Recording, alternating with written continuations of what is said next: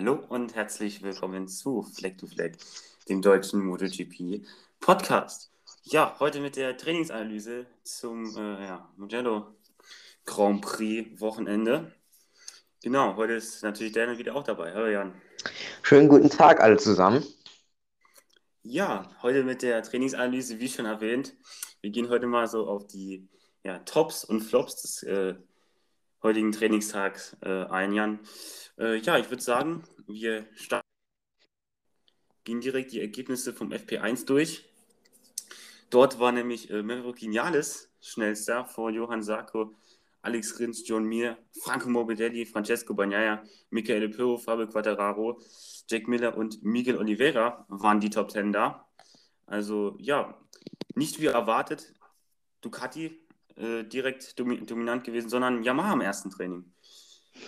Ja, also generell ähm, überraschend, dass es schon mal, jetzt mal zur Abwechslung, mal große Abstände waren, weil gerade mal nur die Top 8 war innerhalb einer Sekunde. Das sieht man ja heutzutage vielleicht die Top 20 innerhalb äh, einer Sekunde. Also sehr, sehr bemerkenswert erstmal das. Und ja, also Vinales starke Runde hingelegt, direkt mal da im FP1. Und wie du schon gesagt hast, ähm, ja, Yamaha, alle, also die drei Yamahas in den Top 10, äh, kann man nicht meckern. Oder wie bewertest du den Auftakt für Yamaha im FP1? Mm, ja, FP1 Yamaha gut gewesen. Also kann man nichts dagegen sagen. Maverick Vinales ist auch zwei Zehntel vom zweiten. Also sieht man ja eigentlich vorne ja, sag jetzt mal, dass die Abstände in wenigen Tausendstel nur sind, aber zwei Zehntel ist schon ja ein ordentlicher Abstand, was da äh, ja, davor geherrscht hat in der äh, Front Group da. Und dann, ja, auch auffallend, keine einzige Honda in die Top 10 in FP1 sein. Was war da mit Honda los? Ja, Polas Bagaro lag ja sehr, sehr lang in den, äh, in den Top 10 dann aber am Ende ähm, rausgefallen. Auch Taka Nakagami war zwischenzeitlich auf P3 äh, im FP1. Kann sein, dass sie keine Zeitattacke mehr gestartet haben, weil ich denke eigentlich, dass Nakagami und äh, Paul Espargaro äh, mehr Potenzial haben. Marc Marquez hat ähm, verschiedene Setups probiert im FP1, vielleicht deswegen auch nur P16. Aber trotzdem noch ganz kurze Info zu Marc Marquez. Äh, es war sogar eine Überlegung, äh, wieder einen Rückzug zu machen, also dass äh, Marc Marquez wieder eine Pause einlegt. Sehr interessant da, weil er sich nicht wirklich wohlfühlt und auch jetzt äh, ja, mehr wie eine Sekunde hinten dran ist. Wie bewertest du den Auftritt von Marc Marquez im FP1 oder generell?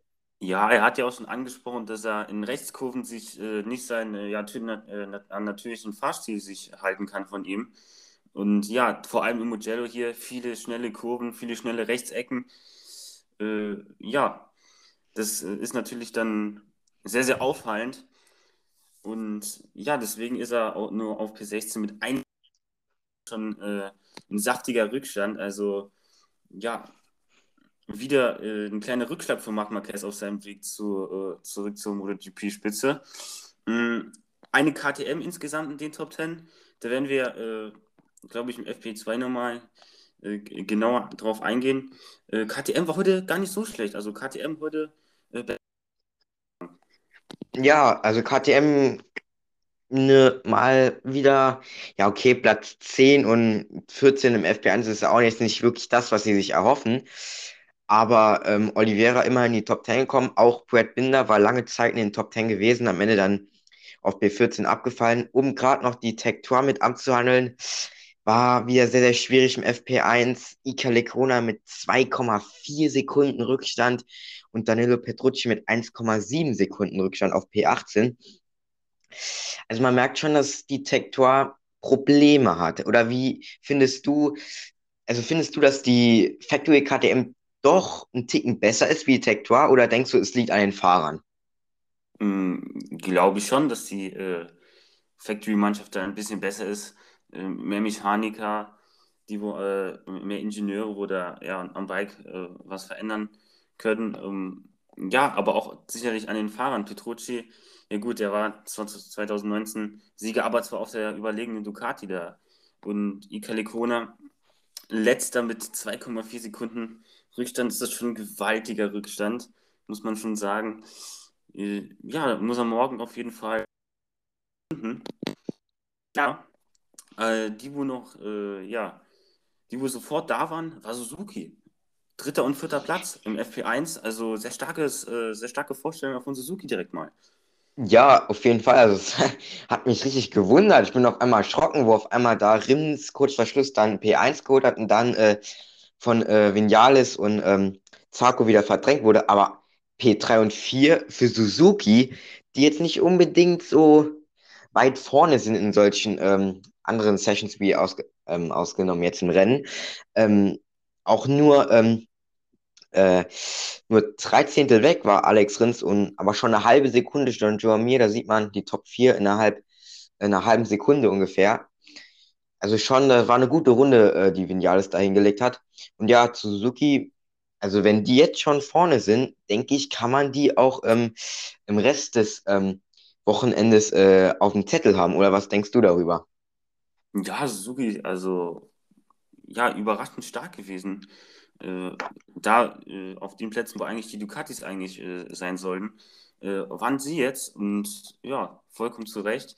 Die Form haben sie dann auch gehalten, FP2, da kommen wir gleich nochmal zu sprechen. Äh, ja, direkt Suzuki direkt da, das ist schon ein gutes Zeichen für den Rest des Wochenendes. So, dann kommen wir zu, zu einem Flop im FP1. Äh, ja, Valentino Rossi. Er hat ja, seine Form nicht gefunden. Platz 17, 1,7 Sekunden Rückstand. Ja, der Doktor, eine Aufwärtstrend war an Le Mans zu sehen, was die Pace angeht. Jetzt geht es wieder ein bisschen zurück für den Doktor. Ja, halt auch enttäuschend zu sehen, weil ja, Quattaro auf P8, auf äh, ohne Zeitenjagd, Mobidelli in den Top 5, äh, eigentlich ein schlechteres Bike und Vinales der Erster. Und 1,7 Sekunden, das ist schon eine Menge. Und allein 1,2 Sekunden auf den Teamkollegen zu verlieren, bittere Sache. Also, es sind ja knapp sogar, äh, ja, 1,2 Sekunden genau. Ähm, also, sehr, sehr enttäuschend. Es kann noch was kommen am Wochenende, aber ich bin mir da eigentlich jetzt nicht mehr so sicher, weil wenn man die, abgesehen jetzt von Le Mans, die letzten Rennen sieht, so Jerez, Portugal und so, wenn er da im FP1 hinten ist, dann bleibt er da auch hinten. Und im FP2 lief es dann noch ein Ticken schlechter, dann kommen wir nachher noch äh, drauf zu sprechen und auch, auch ein paar Fehler am Wochenende. Ähm, aber noch ganz kurz ähm, noch was anderes. Ich habe noch einen äh, Piloten äh, zu den, äh, also zu den Top. Und zwar Michele Pirro auf mhm. Platz 7 ja. mit der Pramac. Auch am Anfang äh, das Feld angeführt, also kann man nichts sagen. Also ein guter Ersatz für äh, Jorge Martin. Hm, ja, also definitiv gehe ich mit. Michele Pirro direkt äh, wieder auf die Pramac gestiegen hier.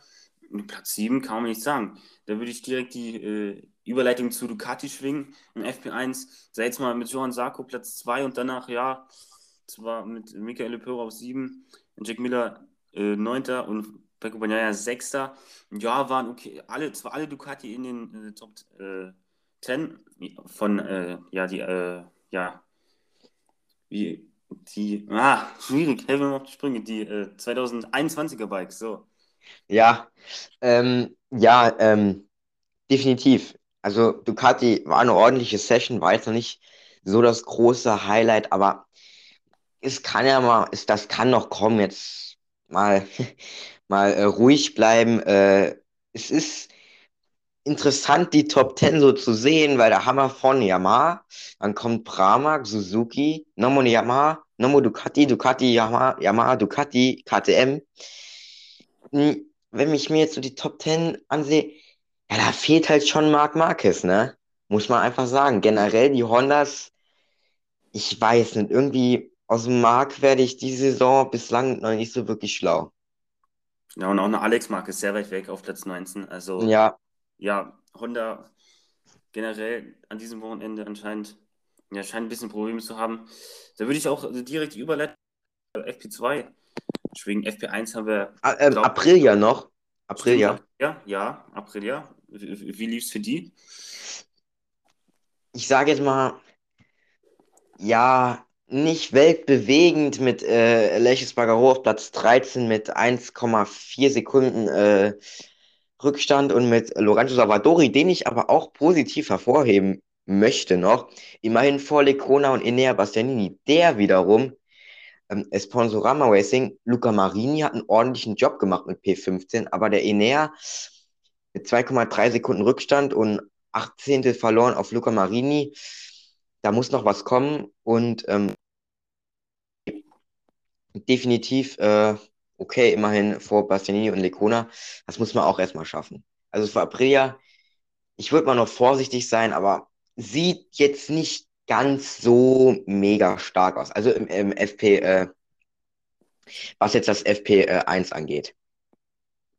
Genau, dann möchte ich die äh, Überleitung zu FP2 Zwei. schlagen. Äh, ja, dort war Banyaya der schnellste. Also Ducatis, ja, stark, wie erwartet. Äh, ganz knapp 71.000 schneller wie Alex Rins. Äh, Morbidelli wird starker Dritter im FP2. Äh, Quadraro P4 äh, vor dem KTM-Duo Miguel Oliveira und Brad Binder. Äh, umgekehrt. Äh, dann Takake Nakagami, eine Honda in den Top 10 vor Leiches Baggerot. Auf der Aprilia, Jack Miller wurde 9. und Johann Sarko 10. Das waren die Top 10 im FP2. Also Ducati vorne. Ja, äh, Ducati vorne. Es ist auf jeden Fall ähm, ja ein Unterschied äh, anzusehen. Ähm, sehr, sehr ja, also Bagnaia mit P1 kann man nichts sagen, aber auch Rins wieder extrem stark mit P2. Morbidelli, das ist ja mal fast eine halbe Überraschung mit P3 und auch Quattaro mit P4. Aber die größte Überraschung sind die KTM, ne? Also mhm. mit 5 und, mit 5 und 6. Also damit hätte man jetzt nicht gerechnet. Klar, Oliveira war schon im FP1 in den Top 10, aber auch jetzt nur ähm, zwei Zehntel vom Binder echt starke Runde mit einer 1,46,4 und auch Oliveira nur vier Zehntel hinten dran. Da kann man sich nicht beschweren. Also KTM schon mal ähm, aufatmen, würde ich sagen. Auch ein Danilo Petrucci auf P15 hat es unter eine Sekunde geschafft. Genau, die KTMs bärenstark, ja, würde ich da positiv hervorheben. Also, ja, die haben anscheinend ihren Speed gefunden im FP2 äh, ja, es gab auch so ein paar Aufreger in der Session. Ich auch noch mal kurz reden. Ähm, zum Beispiel Fabio Quadraro wurde vom ja, Train aufgehalten, die wo äh, ja, langsam waren und sich auf eine schnelle Runde vorbereitet ja, haben. Äh, ja, Traffic in Mugello. Ja, ich weiß nicht, ob das jetzt so aber da will natürlich jeder eine Slipstream vom anderen haben. Ja, das wird man auch ähm, definitiv morgen äh, also alle einschalten bei Moto 3 Qualifying und auch im Rennen. Also Slipstream Moto 3, das könnte ein richtig geiles Rennen werden. Werden mal kurz Werbung für Moto 3 gemacht. Ähm, ja, ähm, ja, was den Traffic angeht in der MotoGP, klar, Windschatten ähm, ist entscheidend, vor allem auch jetzt speziell für die Yamaha. Die wollen vielleicht hier und da auch ein bisschen Windschatten haben, um immerhin ein bisschen schneller auf der Gerade zu sein. Aber ja, sehr, sehr ärgerlich für Fabio Quattaro. Ähm, das Bummeln auf der Strecke ist immer so eine Sache. Ähm, es ist schwierig, müssen die äh, Rennstewards auf jeden Fall eingreifen. Sehr, sehr bitter natürlich für Fabio Quattaro, aber ja, es kommt halt darauf an, auch an welcher Stelle es war oder an welcher Stelle es ist. Ähm, wenn man jetzt holt aus der Schikane raus im letzten Sektor, ja, da kann man halt schon gut Platz machen auf dieser Halbgraden, aber wenn das jetzt im Mittelsektor ist, irgendwie in den Arabiata-Kurven, sollte man schon aufpassen. Genau, äh, in der Ar Ar äh, Arabiata 2 äh, hat sich auch äh, Mauro Vinales am Ende der Session ein äh, bisschen vertan. Und ja, äh, ist aber nicht äh, vom Ball, ist drauf geblieben auf dem Motorrad. Ja, auch drei Verbremser, aber ja, in Kurve 1 der da zweimal ja, sehr, sehr weit gegangen ist, auch nicht äh, stoppen konnte. Ja, das wird natürlich Valentino Rossi auch nicht helfen. Nein, es ist, aber man, man sieht, er bemüht sich ja. Wenn man jetzt sieht, äh, Banyaya vorne mit 19 Runden, genauso wie Rims und äh, ähm, Rossi mit 20 Runden und nur Merck Vinales mit 21 Runden ist mehr gefahren. Also der Fahrer mit den zweitmeisten Runden der Session auch schon im FP1 seine 19 Runden gefahren. Also er bemüht sich ja. Es ist ja nicht so, als würde er jetzt da die ganze Zeit nur an der Box rumsitzen. Ähm, aber ja, natürlich, jeder weiß, äh, wenn man von der Gerade kommt, da sind ja auch diese Hubeln, in, die in, den, äh, in die erste Kurve reingehen. Klar, da kann man sich mal verbremsen, aber jetzt zweimal in einer Session, ich meine, er ist ja schon ein erfahrener Fahrer, aber vielleicht, vielleicht kriegt, die, kriegt er auch die Yamaha nicht, einfach nicht gut äh, zum Fahren. Also vielleicht fühlt sich nicht gut an oder vielleicht hat er auch einfach kein Gefühl. Ähm, man muss sehr viel äh, Vertrauen ins Motorrad haben in der ersten Kurve, sonst ja, geht es nach hinten los.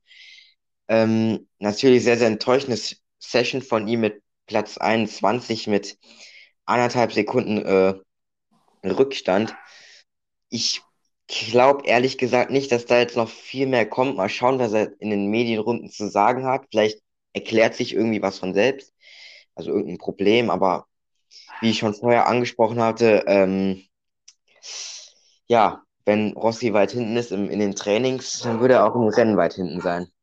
Ja, ähm, ganz klar, im Rennen, wenn er da äh, das Qualifying nicht äh, ja, gut hinbekommt, dann ja, wird es im Rennen sehr, sehr schwierig für den Doktor, der äh, ja einfach ein gutes vorne äh, mitfahren zu können, weil wenn er schon von P21 losfährt, jetzt zum Beispiel das äh, FP2-Ergebnis, ja, dann ist es auch schwierig, da im Rennen ja, Plätze gut zu machen, ganz klar. Auch einer, der wo enttäuscht hat in dem äh, FP2 war Maverick Vinales überraschend weit hinten auf Platz 17 mit der äh, Werks-Yamaha. Also kein gutes Training von Maverick Vinales da gewesen. Ja, es ist sehr komisch, ehrlich gesagt. Äh, alles auch, jetzt ganz kurz noch, auch John Mir, der jetzt auch nur auf Platz 11 ins Ziel, äh, äh, ähm, die FP2 beendet. Also ja, Vinales ja gut, aber bei dem würde ich das jetzt mal noch nicht äh, ja, so schlimm sehen. Der wird da bestimmt noch vorne rankommen, obwohl er sechs Zehntel ähm, circa, waren es sechs Zehntel, ich glaube sechs Zehntel äh, hinter seiner Bestzeit in äh, FP1 war.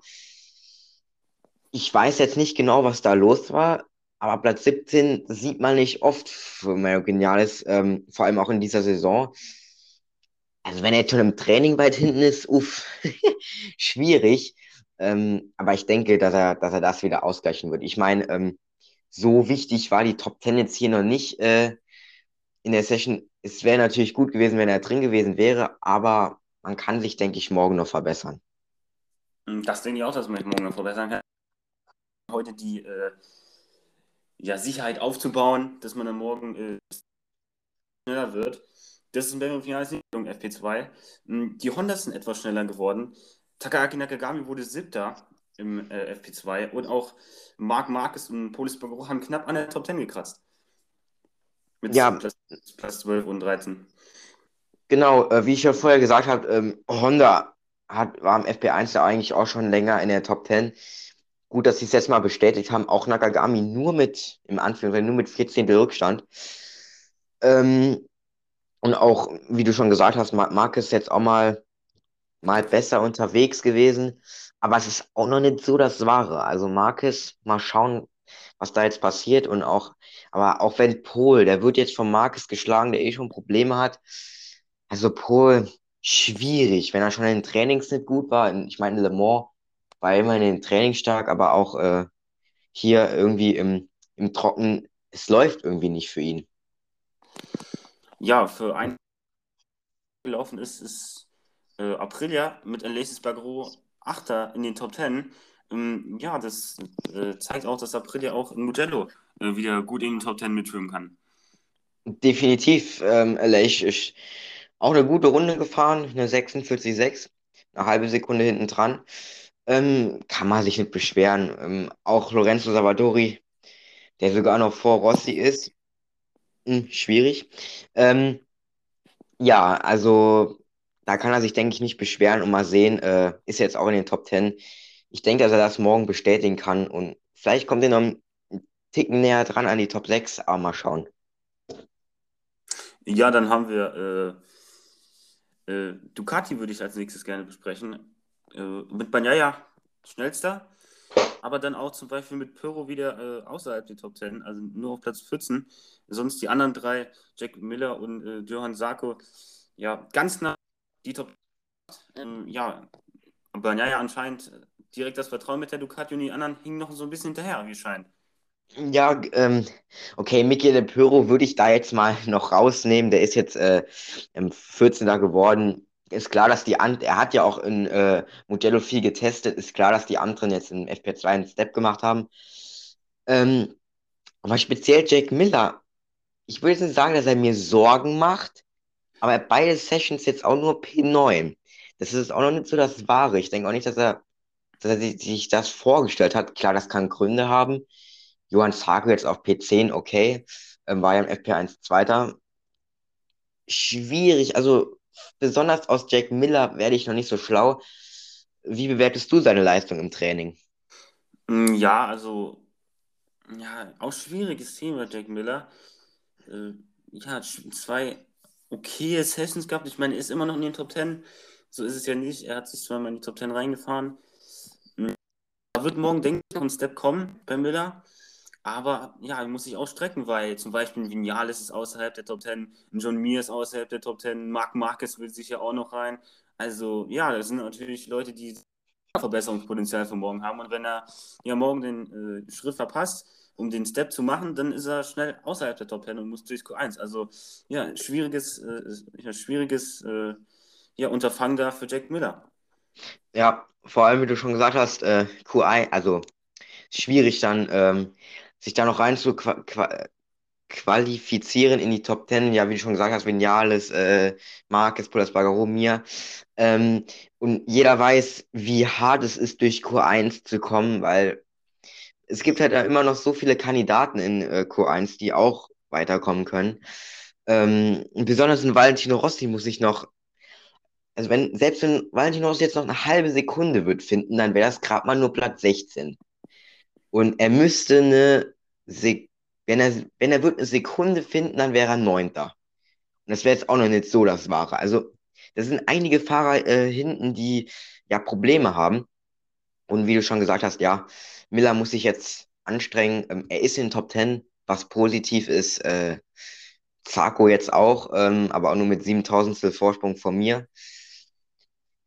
Mal schauen. Ich denke schon, dass Ducati in den Top 10 bleiben wird, aber es ist noch nicht so, dass man sagt, so dominant. Also, wenn ich ganz kurz aufs äh, Qualifying, äh, was morgen ansteht, äh, zu sprechen kommen darf, äh, ich denke schon, dass Yamaha weit vorne sein wird im Qualifying, aber dann eher im Rennen Probleme hat.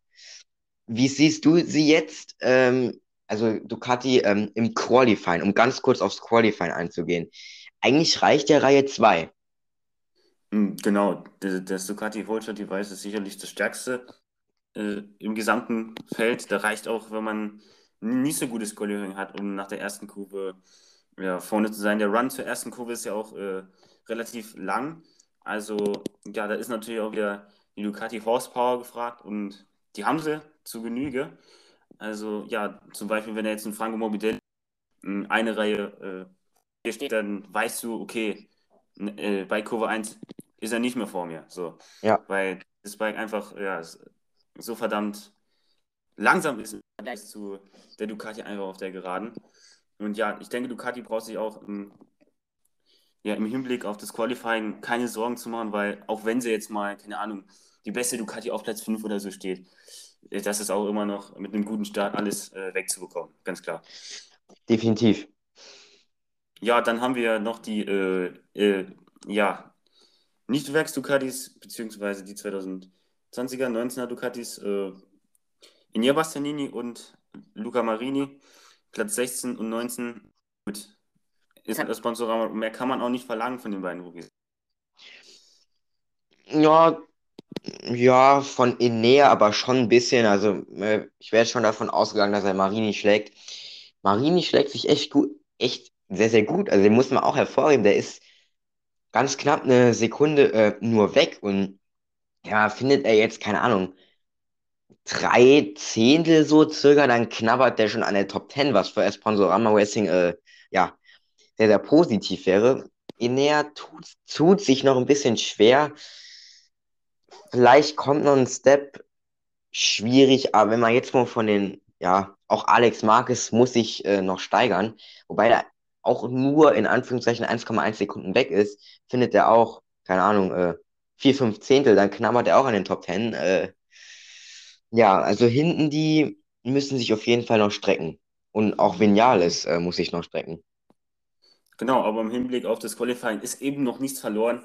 Also ja, da kann immer noch alles passieren im FP3, wenn da, wie du schon gesagt hast, jemand von hinten drei bis vier Zehntel findet, dann kann er da auf jeden Fall in den Top Ten gut mitschwimmen. Und äh, ja, ich würde sagen, das war es auch soweit von der Trainingsanalyse heute. Äh, ja, es gibt, eine, es gibt keinen Qualifying-Rückblick, es gibt dann auch äh, ja, eine ganz normale Review zum äh, Mugello-Rennen, äh, wo wir dann das Qualifying und das Rennen natürlich äh, auseinandernehmen werden. Danke noch für die 100, äh, voll, 100, voll, nee, 100 Zuseher oder Zuhörer auf dem Podcast. Wir haben die 100, zu, 100 Wiedergaben geknackt. Danke dafür auf jeden Fall. Ähm, ganz kurz, ganz kurz. Ja. Ähm, lass noch äh, kurz vielleicht äh, die Front Row kurz predikten. Nur so gerade im Qualifying, nur gerade so äh, die Front Row. Okay, gut. Ja, was, äh, was würdest du denn sagen, Front Row? Schieß los. Äh, ja, ich sag jetzt einfach mal, äh, Mobidelli holt Pole vor äh, Francesco Bagnaia und Fabio Quattaro. Mhm. Mal, ich gehe mal ein bisschen risky. Wer weiß. Ja, ich glaube, ich gehe ich glaub, ich geh, äh, jetzt nicht, was Pole an, angeht, risky, sondern äh, eher so, ja, den dritten Platz geht risky. Und zwar, ich habe Bagnaia, äh, denke ich, sehe schon vorne. Äh, Quadraro auf P2 und dann äh, KTM äh, Miguel Oliveira auf 3. Also Miguel Oliveira hat mir sehr gut gefallen im FP2, deswegen denke ich, die Form kann er mitnehmen, morgen ins Qualifying. Ja. Und ja, da sehe ich auf jeden Fall Miguel Oliver auf Platz 2. Es, es, es, gibt viele Kandidaten. Äh, die gesamte Top 10 äh, kann äh, in, die, in die Top äh, 3 kommen. Ein Zarko, ein Miller, ein Elech. Okay, schwierig, aber Nakagami, Oliveira, Binder, Quattaro und so weiter. Auch die außerhalb der Top 10, ich schätze mal weiter vorne, besonders so ein Vinal ist eigentlich auch, wenn der nicht in der Fronttour steht, hm, schwierig. Zweite Reihe ist für den definitiv zu wenig. Da gehst du sicherlich mit. Äh, ja, mal sehen. Aber auch von mir vielen Dank für die 100 Zuseher und auch für die äh, mittlerweile über 100 Abonnenten auf äh, Instagram. Vielen Dank. Wir werden hier auf jeden Fall dranbleiben und ja, uns dann entweder am Sonntag oder am Montag, äh, wir wissen noch nicht ganz genau, mit der Review melden.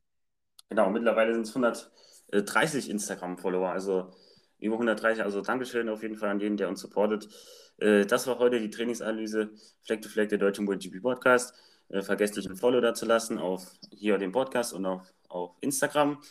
Äh, ja. Haben wir noch was vergessen, Jan? Öff. Außer, dass, dass, es, äh, dass du nicht gesagt hast, dass es spannend wird, hast du nichts vergessen. Okay, ja, spannend wird es auf jeden Fall. Ja, das war es heute mit Fleck to Fleck im deutschen MotoGP Podcast. Also haut rein. Ciao.